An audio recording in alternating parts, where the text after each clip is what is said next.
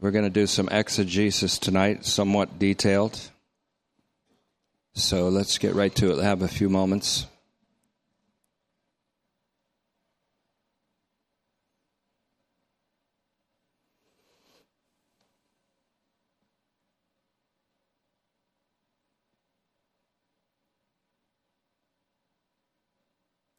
Father, we thank you for the extraordinary privilege we had recently of meeting fellow believers, fellow ministers, and pastors in the New Kensington area, in which we had very rich fellowship. We thank you for the Tetelestai phalanx that also attended.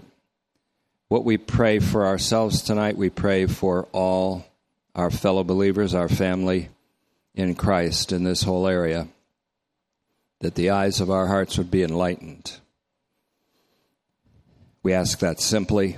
We ask that, however, with faith and with absolute confidence that you will bring it to pass. In Jesus' name, amen. Romans 11, 7, third rhetorical question asked by Paul. First one in 1, 11, 1, second one in 11, 2, third one right here. What then, he says? Israel did not find what it was looking for, but the elect did find it. The elect are those members of Israel, Jewish Christians. That's he ek lage. That's where we have the word election. He ek lage. So we have the elect, then we have the rest. The rest here is not hoi polloi like the word for hoi polloi, but it's some, something like it. It's hoi loipoi, the rest. Hoi loipoi. In the Greek would look like this. Hoi, L O I P O I. Hoi loipoi. The elect did find it. The rest hoiloipoi, were hardened. Now, this is a very important doctrine tonight, and so I'm going to take a little time on it. But the aorist passive indicative third person plural of porao is used here for hardened. P O R Omicron O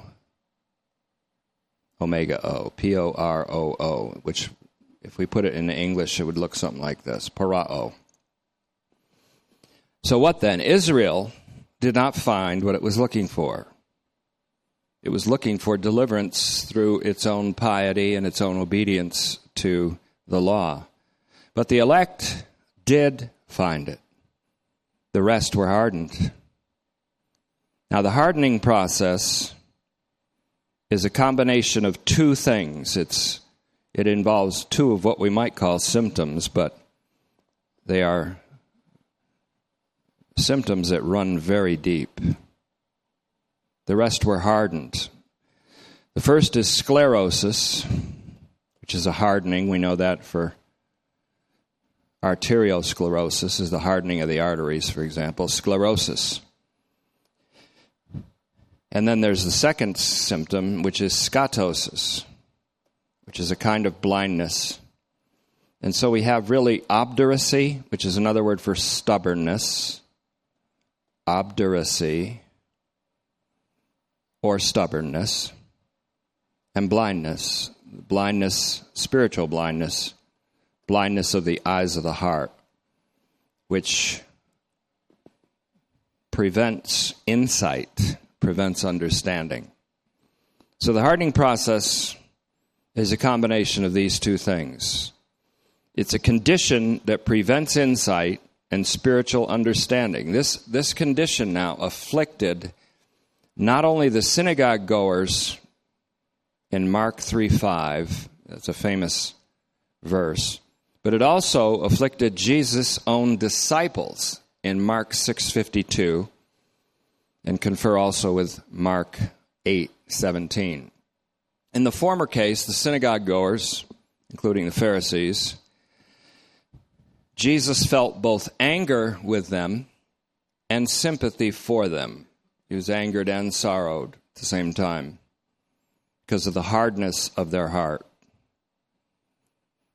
These synagogue, go- synagogue goers were angry because Jesus had healed the man who had, one translation said his hand was dead, radically disabled, in other words, which is a picture of us under sin, under the power of sin, radical incapacity.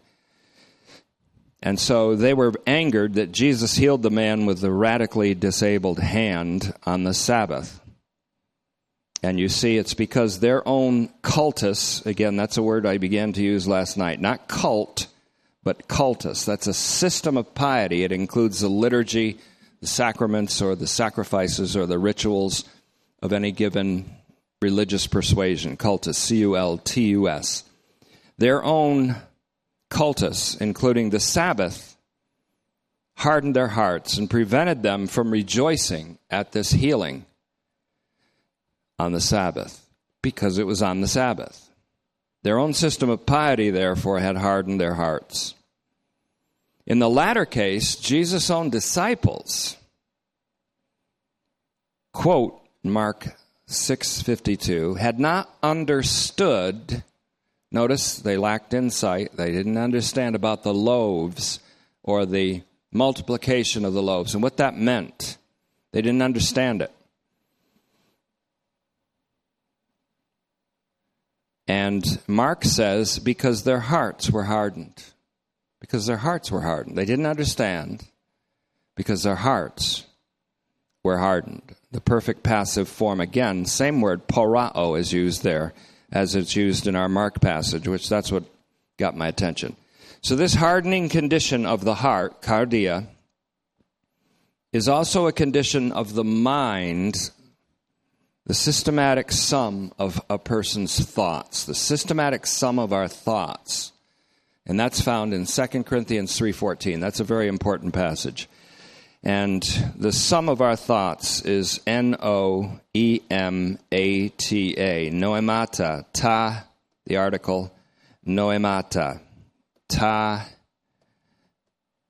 noemata, the thoughts, the thoughts, the sum total or we could say the systematic sum of one's thoughts, also hardened in 2 Corinthians 3:14, and it severely affects one's reading of the scriptures.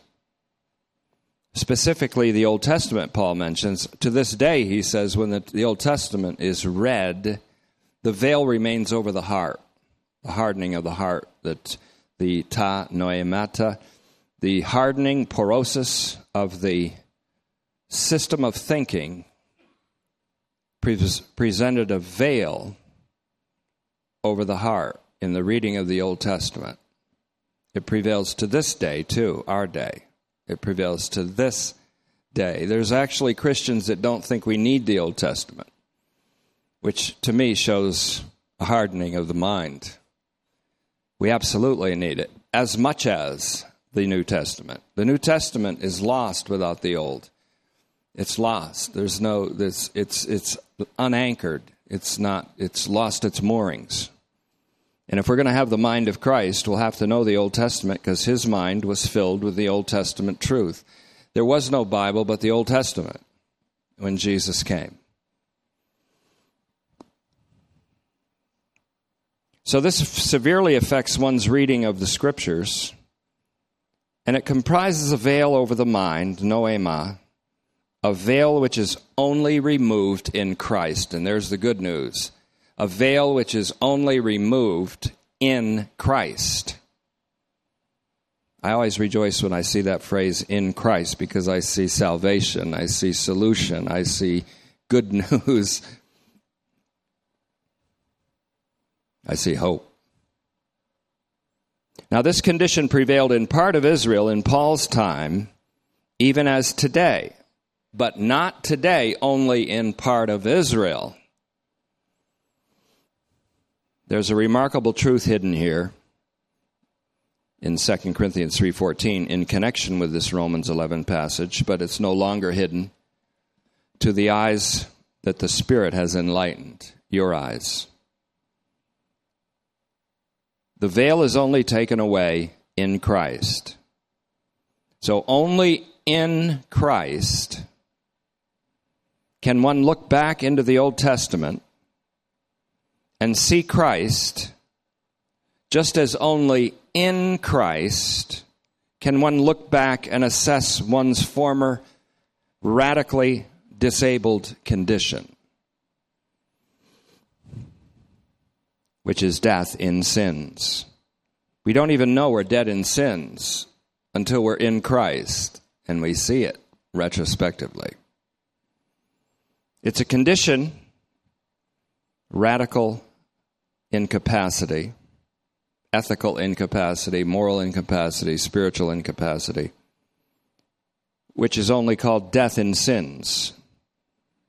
It's a condition only alleviated by God in Christ.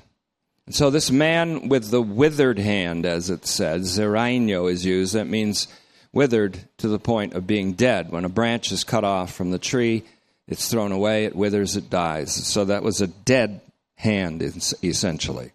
When that man was healed by Jesus, the only condition on that man's part was the condition he was in. The only condition that had to be met by him for Jesus Christ to unconditionally, graciously heal him. He didn't say, Are you a believer in me? He said, Stretch forth your hand. The only condition to be met by that man was the condition he was in, which was hopeless and helpless and radically disabled.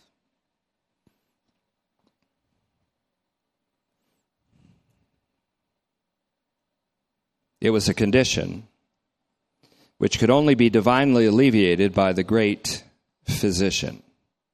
So, the condition of hardness of heart and mind is the reason why people, including air quote Christians, including Christians, fail to see Jesus Christ in his universally saving significance, both in the Old and the New Testaments. So often, as with Israel in Paul's day, this is because of a commitment to a system, a system of thought or thoughts, a system of liturgy and worship and songs and doctrines and dogmas, a system of thinking and a system of unenlightened reasoning. And so, really, the hardness comes from a commitment to piety, which has hardened their minds into convictions about divine eternal retribution, for example. I'll show you how that's rebuked in one of the verses coming up. Doctrines of eternal damnation, almost always because of a crass literal interpretation of the Scripture and because of a failure to exegete the words of Scripture, and because of a commitment which accepts eternal hell as a basic tenet of faith.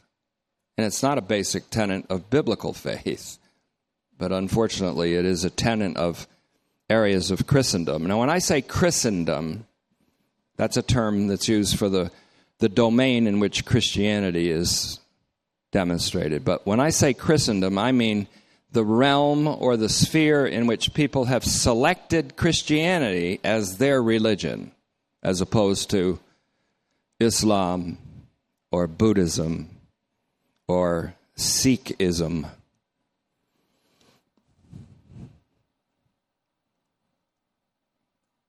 Or Judaism. So often it's Christians who fail to see Jesus in his universally saving significance in the Old or New Testaments. And so that too is like Israel because of a commitment to a systematic piety. Maybe they've grown up with it, or maybe they've left an old system and run into a new system, gone from the frying pan into the fire. The point I'm making is that often this hardness arises from a reasoning that's been unenlightened by the very scriptures that they claim to treasure. And they do really treasure those scriptures. The point I'm making is that only God, in his irresistible grace and power, can remove the stony heart, as he calls it, and replace it with a heart of understanding. Only God. And this is exactly what God proposes to do and does do now through the new covenant that has been ratified by the blood of Jesus, the Messiah, and made effective in each and every human being by the Spirit of God and only by the Spirit of God. The blood of Christ demonstrates the heart of the divine mission, number one, and by the Spirit of God, I'm speaking of divine mission two. Now, listen carefully and note this well. Ezekiel 36, 26 to 27, the prophet of the exile, whose name was Ezekiel, he describes the new covenant in his own way. Yahweh, the God of Israel, says through this prophet of the exile, when Israel had been exiled following the first destruction, the first death of Jerusalem, I will give you a new heart and place a new spirit within you. And I will take away the heart of stone from your flesh and give you a heart of flesh. In that case, flesh is a very positive thing. It means a heart of humanity, a heart that's human in the strictest sense of humanity, as demonstrated by who Jesus Christ is. Then in 27, he says, I will place my spirit within you and cause you to follow my statutes and carefully observe my ordinances, cause you.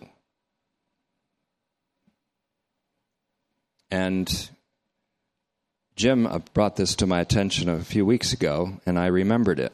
God keeps saying, I will, I will, I will, I will, I will.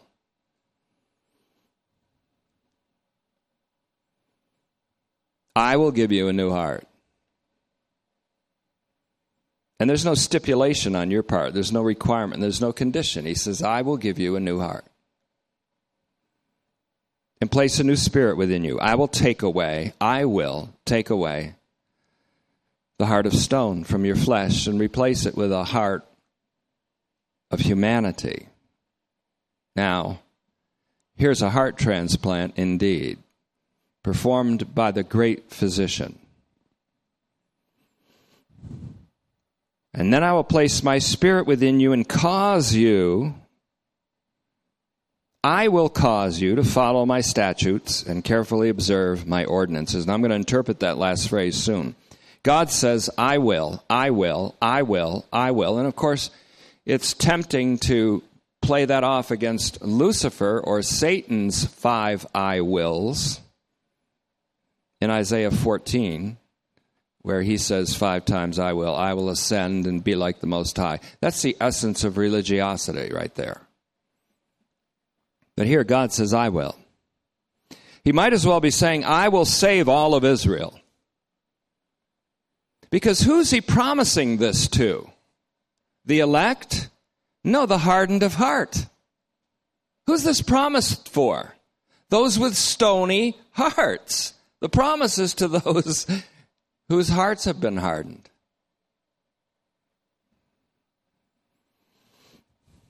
But this goes against my system of belief that says that if the heart is hardened, that's the unpardonable sin, and that you will be plunged into eternal hell forever and ever, and this is a forever thing because dear old Dr. So and so drummed it into my head. It's in our doctrinal dogmatic manuals. It's written into our songs and liturgy. And it's just the systematic way that I think. Really? Add, let's see, what is it now? I got one the other day. $2.07 to that, and you can get a cup of coffee, a large one, to go, which is what I do once in a while. So then, God might as well be saying, I will save all of Israel. I will bring in all the nations. I will turn the attention of the ends of the earth to me and save them. I will do all my will. I will.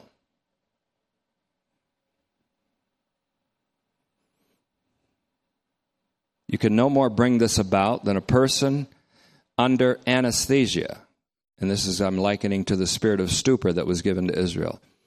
No one can, you can no more bring this about, what I just said God's going to do.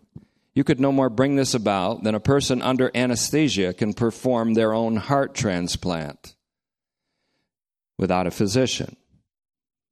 Again, only when this new heart and new spirit is given and the spirit is placed within can we see and understand.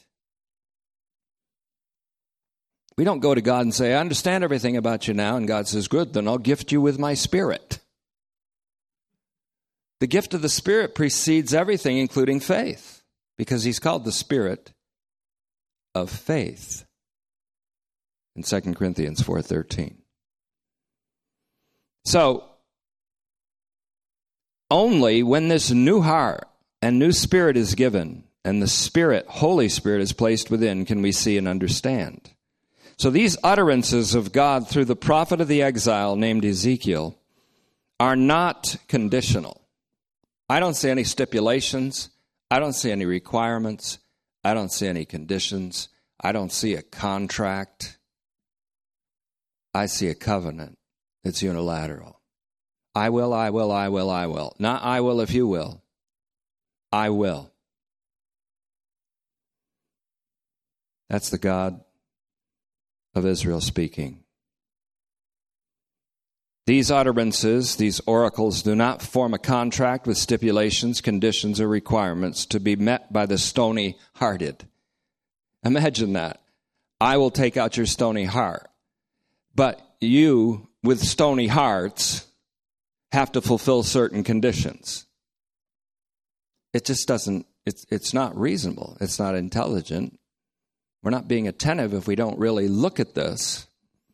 We're certainly not being responsible and we're not being loving. It's impossible to be loving without the love of Christ controlling us. And since one died for all and all died, then the love of Christ from now on controls me, Paul said. It's not a bilateral contract, but a unilateral covenant. It's the new covenant. He prophesies it just as clearly here as Jeremiah does in 31, verses 31 to 34. Ricky, you just read that recently and told me about it. See, I remember these conversations in the hallway. That's one of my favorite times in life is the times I've spent between this pulpit and the Yankee Stadium, which is now in the bathroom. Probably have to pull it out because I'm going to start following them again. Incidentally, don't give up on the Pirates. The best Pirate game ever played was last night. The, the Dodger pitcher had a no hitter going and almost a perfect game, and it was ruined by Josh Harrison, who hit a home run. They beat the Dodgers one to nothing. That's a word from the Lord for you, Pastor Brown. he had his Steeler shirt on Sunday, said, I, I gave up on the Pirates. Now, I guess that wasn't Sunday, but it was one of these days. But it is the new covenant which has been confirmed by the blood of Jesus Christ. When Jesus took the cup and instituted the Eucharist, what did he say? This represents my blood of the covenant. My blood of the covenant. It's his blood, not my obedience. It's his obedience to the extent of death by crucifixion. There is a mediator between this unilateral covenant, which is strange to say, because usually if you have a contract, you have a mediator. But there's a mediator even in the last will and testament that we have, according to Hebrews 9. But there is a mediator between God and man, but it is a mediator that mediates a unilateral covenant and make sure it, it, it gets done, as it were. And in another sense, if there were conditions placed on humanity, they were met by the mediator. they're met in the mediator. I love the phrase, en Christo, in Christ. And so it's the new covenant which has been confirmed, ratified, endorsed, sealed by the blood of Jesus Christ, like that of a lamb without blemish. Because he and nobody else mediates this unilateral covenant, there is no condition, no stipulation, no requirement placed on those radically disabled. And in fact, dead. You can't get any more radically disabled than dead in sins in Ephesians 2 1. Because there's no condition on the dead in sins. Moreover, that God Himself causes those who receive His Spirit to follow my statutes and carefully observe my ordinances. That is fulfilled not when we go back to the Old Testament and look up all the statutes and ordinances, but that's fulfilled when the recipients of His Spirit participate in the faithfulness of the mediating Messiah. Because when the Holy Spirit is sheds abroad the love of God in your heart, you're already fulfilling all the statutes and ordinances of God, which are summed up in this. You will love the Lord your God with all of your heart and mind and soul and strength, and love your neighbor as yourself. Upon this, all the Torah all the Nebi'im, the prophets, hang. They hang on that peg. And God causes us to do that by the Holy Spirit who pours out that love in our hearts. Grace. We thought we knew grace, and we did. We did.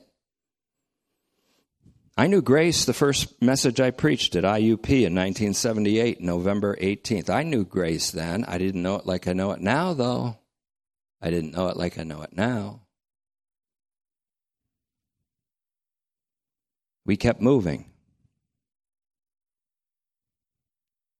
Now,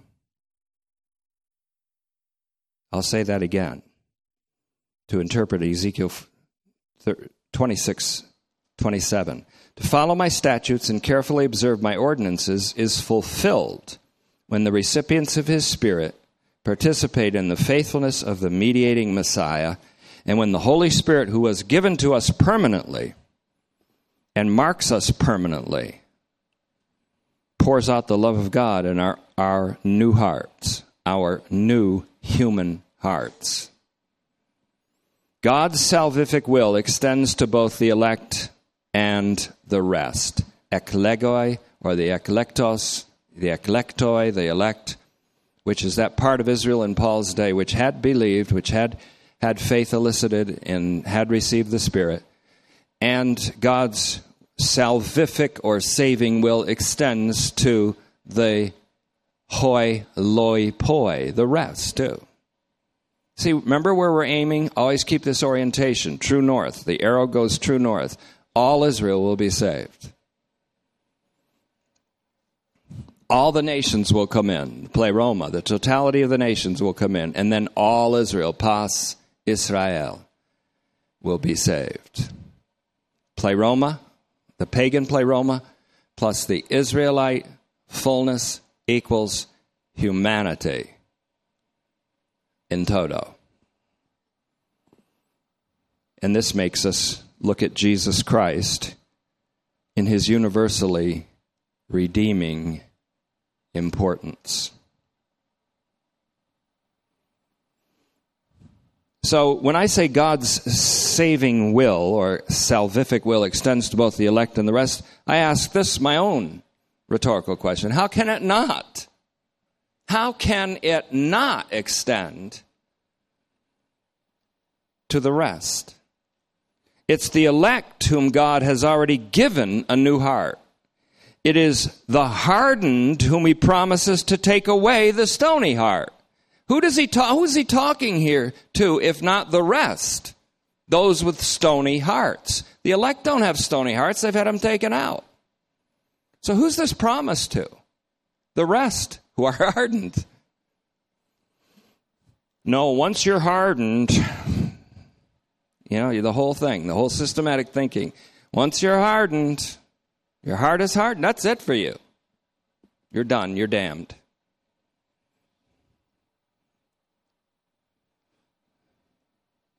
And they'll tell a brand new infant believer who is so guilty that they go and confess a sin to them. Don't ever do that. Because they'll say, well, that's the unpardonable sin.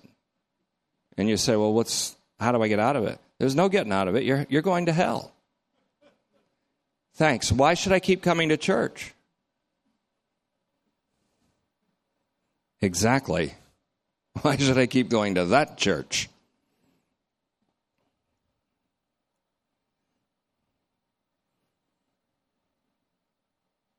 So the promise in Ezekiel is for the hardened. The elect have already obtained it. And so I would say that Käsemann, Ernst Käsemann is right. I'm almost done with his commentary and got another one on the way by Minier. Not our own Mike Minier from the Potter's Shed, leader of our group there, although maybe they're related. Mike, are you related to? Uh, we'll see. But Käsemann said this on page 299 of Romans, I call it Romans 80, his 80 commentary. Even unbelieving Israel stands under the once for all choice of God. That's very simple, but he's exactly right. Käsemann rightly writes Even unbelieving Israel stands under the once for all choice of God. He then adds something that must be understood by us today. Listen carefully to this one. This is going to answer the question of vessels of wrath fitted for destruction in Romans 9:22. Now, in a sense, that's fearful. I'm not taking away the, the fearfulness of that. But this explains it. He says this election and rejection take place in like manner in the historical sphere. And they come together here, he says. Now, we must understand this for a few reasons, not least so that we can understand back in Romans 9:22 where Paul describes vessels or objects of wrath prepared for destruction. In that case, Paul is speaking about Pharaoh and perhaps his army that perished in the Red Sea, the closure of the Red Sea, as Israel was saved through the opening of it, a divine act. The wrath of God is executed in the process of salvation. So the destruction that these Pharaoh and his armies underwent was within the sphere of history. It was in the realm of history. It was in time and space in history. It does not, listen carefully, it does not, contrary to the ta noemata, the systematic thinking of many Christians who have selected the Christian religion over Islam or Judaism or Buddhism or Sikhism or Jainism or Shintoism.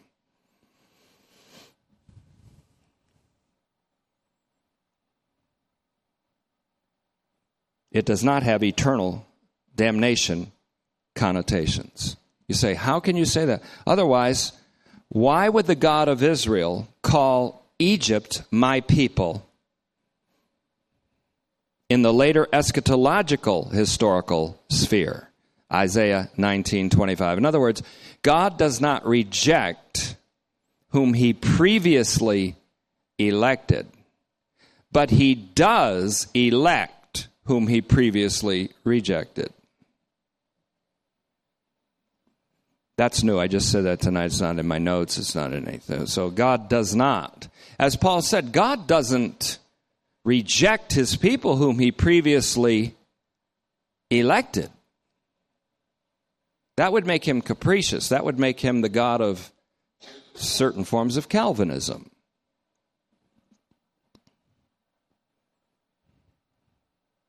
So, God does not reject those whom he previously in history elected. But he does elect those whom he previously rejected in history. Jacob have I loved, meaning elected. Esau have I hated, meaning rejected. But Esau is redeemed in the final. In fact, as we saw, Jacob said when he met Esau, And after he met Esau, after that was said, he said, Seeing the face of Esau was like seeing the face of God. And he had seen the face of God. So, how can someone whose face reveals the face of God be someone God hates? That's again, that's metaphorical speaking. But now I'm dabbling in some areas that are deep, but we'll have to deal with them later, I think. I think I just introduced some things that are going to be coming forward now.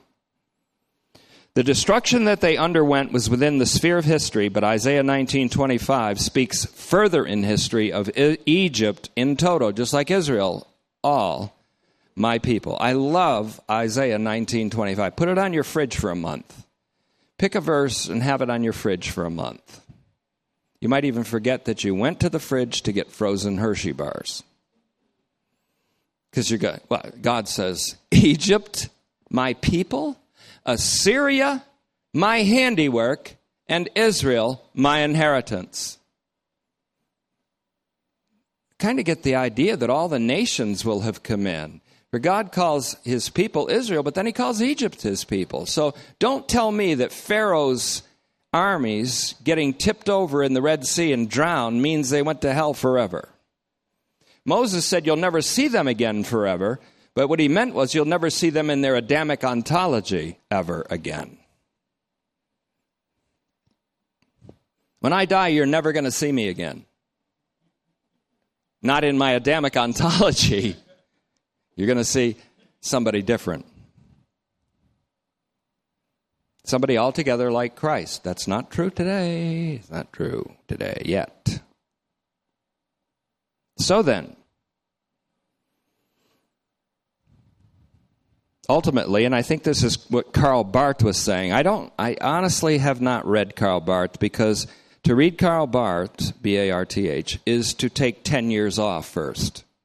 It takes 10 years, I think, to go through his 31 volumes. But I know enough about what he was saying, and I think what he was saying was election and rejection do come together in history radically in the cross of Jesus Christ, in Jesus Christ in the Christ event. And I, I would explain it this way, and I don't know if that's exactly what he meant, but I, this is what I mean in what I think he said.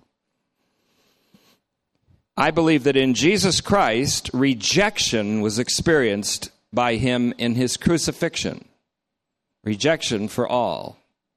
And in his resurrection, the election of all was experienced by him. So election and rejection did come together in history most radically in the crucified Messiah and in the risen Messiah, in Jesus.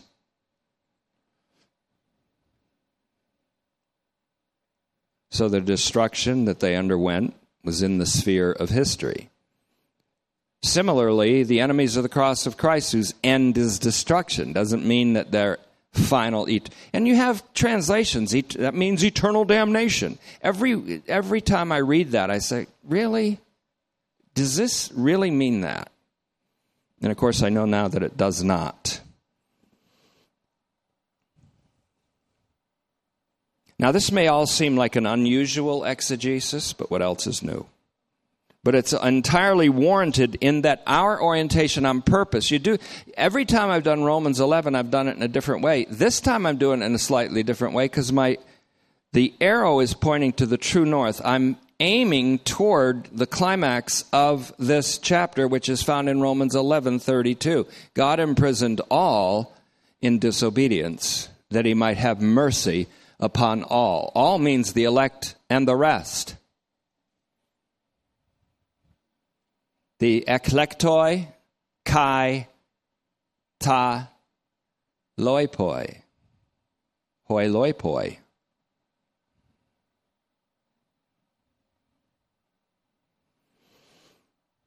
And so, our orientation is to the peak of this mountain that we're presently climbing, where we discover God's fulfilled will to have mercy on all the human race. His will, after all, is the salvation of all human beings in 1 Timothy 2 4.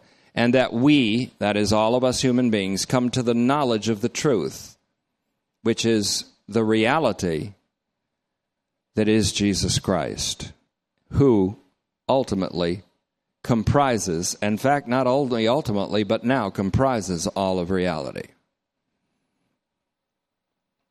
What God wills, He does. Important concept. What God wills, He does. The best way uh, that that's said, I think, is Isaiah 46:10. I will do all my will. His intention and his action are one. He's not like a man in the Adamic ontology who wills and does not do. Or even worse, wills the good but does the evil. That's man in Adamic ontology. In fact, Romans 7 isn't Paul speaking before his salvation, isn't Paul speaking after his salvation. It's Paul using the voice of Adam in man. What I will, I will the good, but I end up doing the evil that I hate. Oh, wretched man, wretched man, miserable cuss is the Adamic man.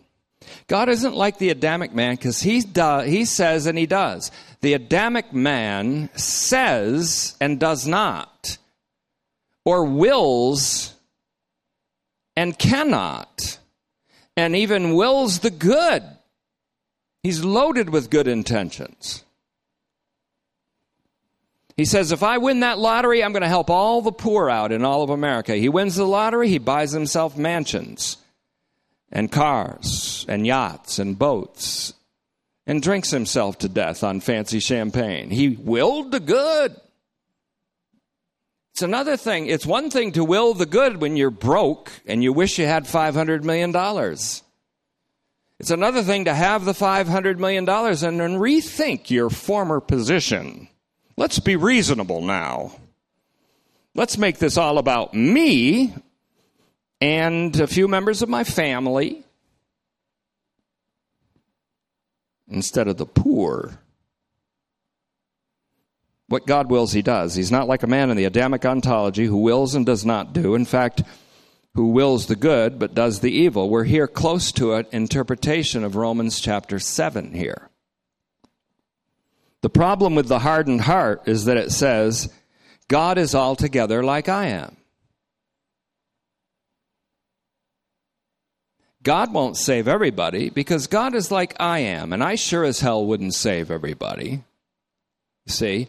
And so they make the hugest mistake ever, which is found in Isaiah, or rather, make that Psalm 50 21, when God says, You said that I'm altogether like you are. That's a systematic way of thinking. God is like me. I was made in the image of God, therefore, God is like me.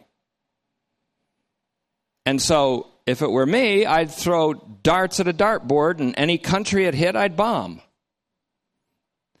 I would elect some, damn some others. And people that have wronged me, they're going to hell in a handbasket. There's no reprieve for them. There's a, some people, though, I'd probably just throw them in a place called purgatory just for a few thousand years till they got the point and finally honored me. God isn't anything like you. He's nothing like you. He's nothing like me. He's nothing like the person whose systematic thoughts fantasize about retribution and revenge. So God is not a man that he should lie, says Numbers 23:19, nor is he a mere mortal that he should change his mind. Now then why does it say as we read last night in Exodus 32:14 that God changed his mind when Numbers 23:19 says God is not a man that he changes his mind. Because we're talking about a symbolic language there and it's it's a tongue-in-cheek type of language because he said to Moses why don't I destroy all these people and start over with you? And Moses said let's not do that Lord. How can you destroy the people that you selected? That's the same thing Paul's saying. It's not what Elijah said Give Elijah the same choice, and he says, All right, let's get on with this. I'm the only one. I alone am remaining, so let's destroy all of Israel, and you can start with me. Start all over. Moses said, No. How can you Don't you, do you want people to say this about you? That you had an evil intention, that you drew your people out through a mighty hand of power in a divine deliverance so that they would die in the wilderness? You want that to be the report about you? Or do you want the report about you to be that you put up with them for 40 years in the wilderness and led them into the promised land? because you didn't forsake the people of Israel. And God says, so God changed his mind. God didn't change his mind. He just wanted to reveal to the modern reader that Moses was conformed to his thinking all along. He knew Moses would do that because he knew that Moses' thinking was conformed to his own thinking, that he would never forsake his people. So when he suggested it, it was a test for Moses. So Numbers 23:19 compared with Exodus 32:14 does not present a contradiction to me. It does not project project any contradiction in God, but it certainly would if our eyes were not enlightened as to the means and metaphors of God's expressiveness in the scripture. Because that's not the case, because the eyes are unenlightened, they assume that the parable of the rich man in Hades is a picture of someone in hell hopelessly forever. And they put that in their manuals, and they fail to recognize that Luke starts off with a genealogy in which Jesus Christ is called the Son of God and the Son of Adam, and therefore that he is a redeemer of the whole human race. Luke starts off telling us that all flesh will see the salvation of God, salvation of the Lord. All flesh together will see it in Luke 3 6 quoting Isaiah 40 and verse 5. So all of a sudden, this parable means he's not going to do that. Hardness of heart, hardness of the mind.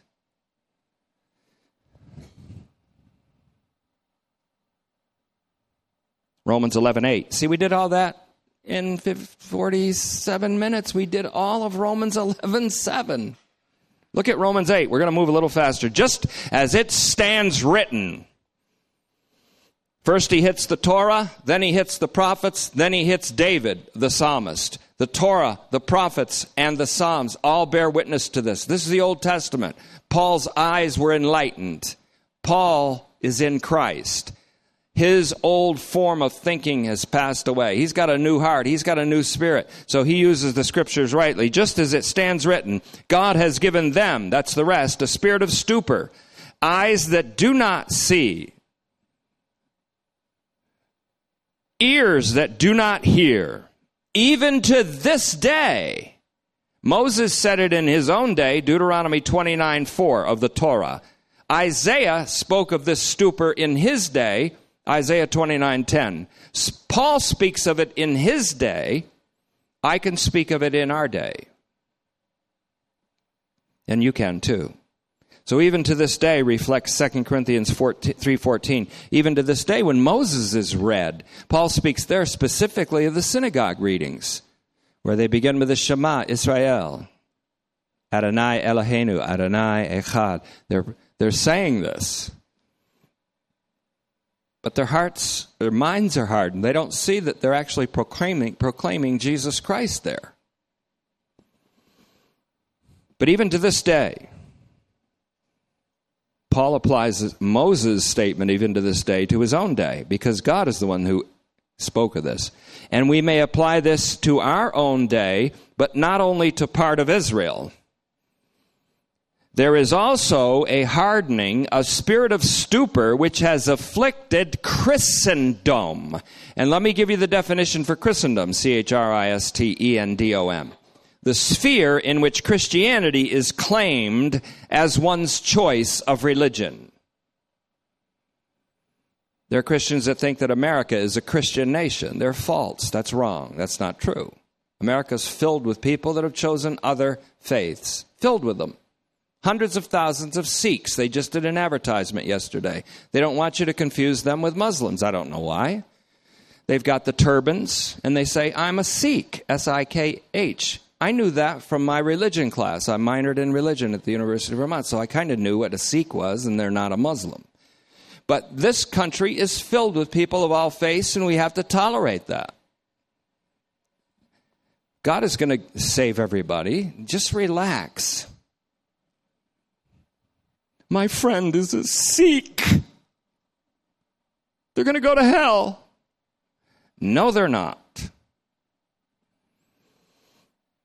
Now, so Christendom is the sphere in which Christianity is claimed, not spear, but sphere, S P H E R E, in which Christianity is claimed as one's choice of religion. But this hardness of heart is an affliction that can and will be remedied. It is experienced in Christendom, just like it was experienced in Israel, but in part, not in totality, and only temporary, not forever. Thank God. This is an affliction that can and will be remedied. And it's being remedied every day when God opens the eyes of another person.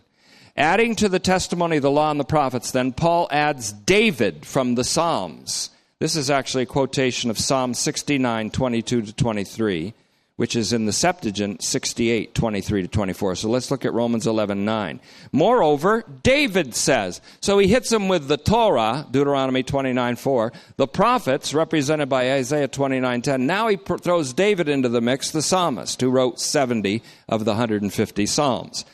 Moreover, David says, now Paul has quoted David before, notably in Romans 4, 6, where he speaks of the blessedness of the person whom God credits with righteousness apart from works. In other words, someone whom God has saved with no works involved. So that's Romans 4 6. But then this is what David says. He says something that is the repeat of a divine decree. I always loved and cherished 2 Samuel 23 2, and I hope I can say it at the end of my life. David on his deathbed had one thing to say about what his life consisted of. It wasn't, I became king. I killed Goliath. I was famous in my youth. I was mighty. I had a mighty army of 300, like the 300 Spartans. My 300 guys would put them to shame. I did this. I did this. I had so many wives and so many children. Well, he wouldn't brag about that. After all, there was Absalom and a few other things. You know what he said? The Spirit of God spoke by my mouth. The Holy One of Israel. The Spirit of God spoke using my mouth.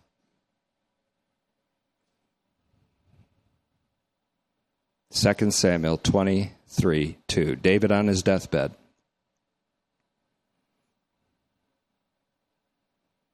David wasn't perfect. Elijah wasn't perfect. David said, okay, go. The, he submitted to what they wanted to do. They wanted to search, they wanted to have a beauty contest for all of Israel and find a young girl that would jumpstart him on his deathbed. deathbed. that used to get laughs, but no more, I guess. Uh, but then he submitted, he knew he was dying, so he said, The Spirit of the Lord's. What, what's the one thing, David, that you want to say that enriched your life, the Spirit of God spoke by me. Adonai, Yahweh, His Spirit used my mouth to speak. That's all. I love it. Let their table, he says. You know what that table is? Not just a literal table, it's their whole cultus. It's their very system of worship and obedience. It's also a possible reference to the money tables, same word, trapeza, which Jesus overturned in Matthew 21:12 and John 2:15 during his cleansing of the temple complex. So it also may refer to the banks or the stores of money that the Pharisees covetously hoarded in Luke 19:23, and thus to the covetousness of men like the Pharisees of Jesus' time who, inspire, who inspired Jesus' parable of the rich man in Hades. Jesus was simply real, demonstrating through a basically a folk tale the end of covetousness isn't pleasant. And he was also creating in the rich man a parallel and a counterpart to the whore of Babylon. He was referring to the destruction of Jerusalem at that time. So we could say a lot more about that, and I think I'm going to have to teach that again, Luke 16, 14 and following. So this is exegesis. Moreover, David says, Let their table become a snare. He uses three words for trap. First one is pagida, which is used in Romans 11:9 as a false sense of security that leads to a sudden and unexpected judgment. It's a concealed danger, it's a source of error. Louw-Nida says that this trap, Pagida, is primarily a snare for birds, catching birds. And a net, the word theron is this is a trap for animals other than birds. So there is a reason why Paul says pagida, which is a snare for birds, and then he uses theron, which is a snare or a trap or a net that catches animals other than birds. And then he uses a third word for trap, scandalon, which is essentially a tripping stone, a stone that trips you up and makes you fall into a pit or something. It's a it's a scandalon. That same word used for the cross, incidentally, in Galatians 5.11. A scandalon. It's another word for a trap. So he says, let their table, their very system of thinking and worship, their cultus, and you see this in Isaiah 1 when he speaks to the rulers of Jerusalem and he calls them rulers of Sodom. Your, your feasts are nothing to me. He said, your, your, the aroma of your incense is foul to me. He's talking about their cultus, the very thing that turned them away from him. You, you come near me with your lips and speak to me with your lips, but your hearts are far from me, he says. It's the very cultus, the table, the trapeza, that became the reason for the hardness of their heart. And a net and a trap and a means of punishment in the historic sphere, that is, to them. Let their eyes be darkened, skotizo, where we get our word skatosis, spiritual blindness, which is only cured by the divine act of enlightenment of the eyes of the heart in Ephesians 1:18 so they cannot see and their backs be continually. Now here's where I want to close. You know where many maybe you have a translation that says the word continually that I just said they say forever let their backs forever it doesn't say forever it says continually as long as they're in that state of obedience to their piety let their backs be continually not forever. Even the ESV has forever. Bent over. Speaking of the burden of the yoke of slavery to sin, which is a yoke that is aggravated or intensified and worsened by the Torah. So here's Romans 11, 9 to 10 without the commentary. Moreover, David says, Let their table become a snare and a net and a trap and a means of punishment to them. Let their eyes be darkened so they cannot see, and their backs be continually bent over. It's vital to understand that what David is talking about here is this is a divine decree. This is part of what we're going to find out God's doing by doing that. He is imprisoning everyone in disobedience that he might have mercy upon all. This whole exegesis I'm doing now is aiming. It's, it's attempting to be precise, but it's aiming. The arrow is pointing to true north, to the will of God and the act of God of showing salvific mercy to all the human race. And if that's true, then do we not see Jesus Christ enthroned in his universally saving significance. And ultimately, do we not see him comprising all of created reality? As per Sunday's message, which took us to a peak that will not be equaled again, because that's the heart of the message God has given to me for our generation and the next and the next. So, that's all for tonight. We thank you, Father, for this opportunity. You have perhaps already answered our prayer to enlighten the eyes of our heart. Once again, we think of our brethren, our sisters and brothers in the New Kensington area, especially the ministers and pastors that we met. We pray a great blessing upon them, their families, their assemblies, but most of all, bless the eyes of their heart with enlightenment regarding this glorious message regarding this message of the glory of Christ. And we know that Dollar Bill, our friend, will be speaking again soon. We pray that you'll bless that message. And we pray that you'll bless the messages that will be proclaimed by others in this congregation. And I thank you for Pastor Brown, who has made so many, built so many bridges between so many of the beloved brothers in this city, this town.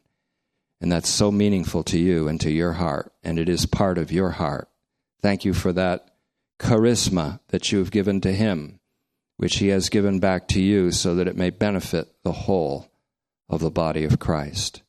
May we all realize that each and every one of us has a gift and a charisma, which is to be exercised for the good of the whole, for the good of all. May those gifts be discovered. They can't be by a pastor sitting down and counseling someone as to what their gift is. Only the Holy Spirit can do that. For we are all charismatics because we all have charismas, charismata, gifts from you that can be exercised for the good of all, whether it's mercy or compassion or hospitality, whether it is a hundred other things. It's, there is an unlimited amount for as many believers as there are. There are that many gifts. And we thank you for this privilege tonight.